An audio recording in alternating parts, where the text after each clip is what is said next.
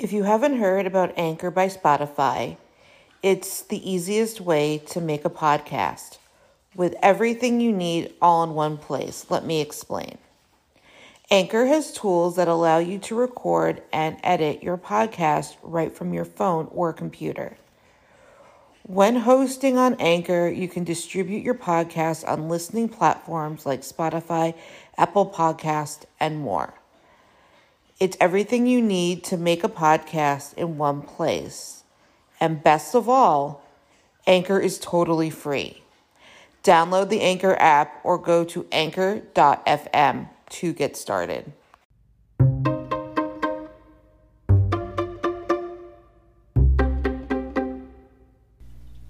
Thank you for listening to the Fierce Autie podcast, where we talk about disability, quackery, parenting, and Jewish life.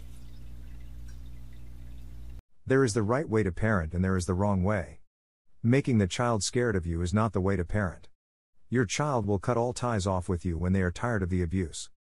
When someone destroys something you love, you would be upset. When it is done when punishing an autistic child or any child, it can cause trauma. Autistic children and adults attach themselves to certain objects. These objects bring comfort and can bring someone out of a crisis or meltdown. There has been a rise of this on the internet. Parents will post videos of themselves destroying property belonging to their children. They do this to humiliate them. Some parents even encourage them and say it's good parenting. This could not be further front the truth. It can stick with them through adulthood.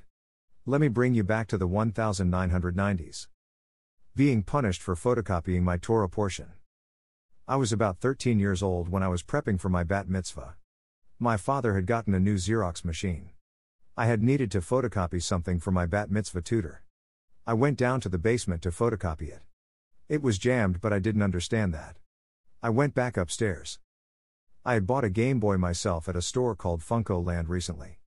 They used to sell used video games you can try in the store. It was one of my favorite places. I had money from my grandmother who sent me for my birthday. My father came up the stairs when I came home. I froze, I was terrified. He screamed at me. I could not say a word. He then took my Game Boy and smashed it on the side of my dresser. I was crying and he slapped me when I did. It left a dent on the side of my dresser. I had to relive it every time I looked at that dent. Being punished for executive dysfunction. I was about 15 years old. I had just gotten a boombox, which was my way of listening to music. The bass on it allowed me to feel the vibrations of it. I was working for a local grocery store chain. I absolutely loved it. My father asked me to record a CD he bought at a yard sale to an audio cassette. Easy enough? I suffer from executive dysfunction. I always have. We did not know back then that I am autistic, but we definitely knew I had ADHD. I went to go do it and then I got distracted and did something else. We all know how it goes. One day he decided that he waited long enough. He takes my boombox that I paid for at the job I worked at. He threw it on the ground over and over again. It smashed into tiny little pieces. As he smashed it, he was screaming at me. He didn't hit me this time, I was thankful. I loved that thing. It was a big part of my life, since I did not have many friends. He screamed at me to clean up the big mess he made. If you cannot remember, it must not be important, is all he kept repeating. I was a teenager, but that is a very ableist statement. As most of you know, I was not supported growing up. I was counting down the days until I could leave home. How these events affected me. I had nightmares about these two events for years. The second event, I had buried into my subconscious for a long time. It was recently uncovered today. It was uncovered by me typing out the first event. These events contributed to my PTSD. Even after I moved out and far away from them, I still talk to my parents. I did not cut them off until after I had children and saw how they treat them. When we got together with them, I refused to let them use anything of mine. I was always scared they were going to break it.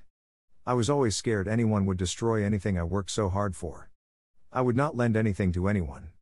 Big or small. They needed to be explicitly trusted before letting them into my home. It is not normal to live in fear of this.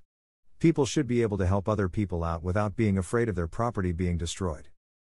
It is getting better. I did work with a therapist. I am able to lend some things about, but some things they must use in my presence. It will take some time to process that this should never have happened. As a parent, I am sure you would never want to do this to your child. There are other ways of teaching your child the lesson you are trying to teach them. Gentle parenting is a lot more effective and less damaging. My children are able to come to me when something is wrong. They are never scared to tell me when they do something they feel would get them in trouble. I just want them to learn from their experiences. Don't forget to subscribe or follow on Spotify, Apple Podcasts, Facebook, Twitter, YouTube, and Instagram. Keep on speaking your truth and never let your flame burn out. Thank you for listening.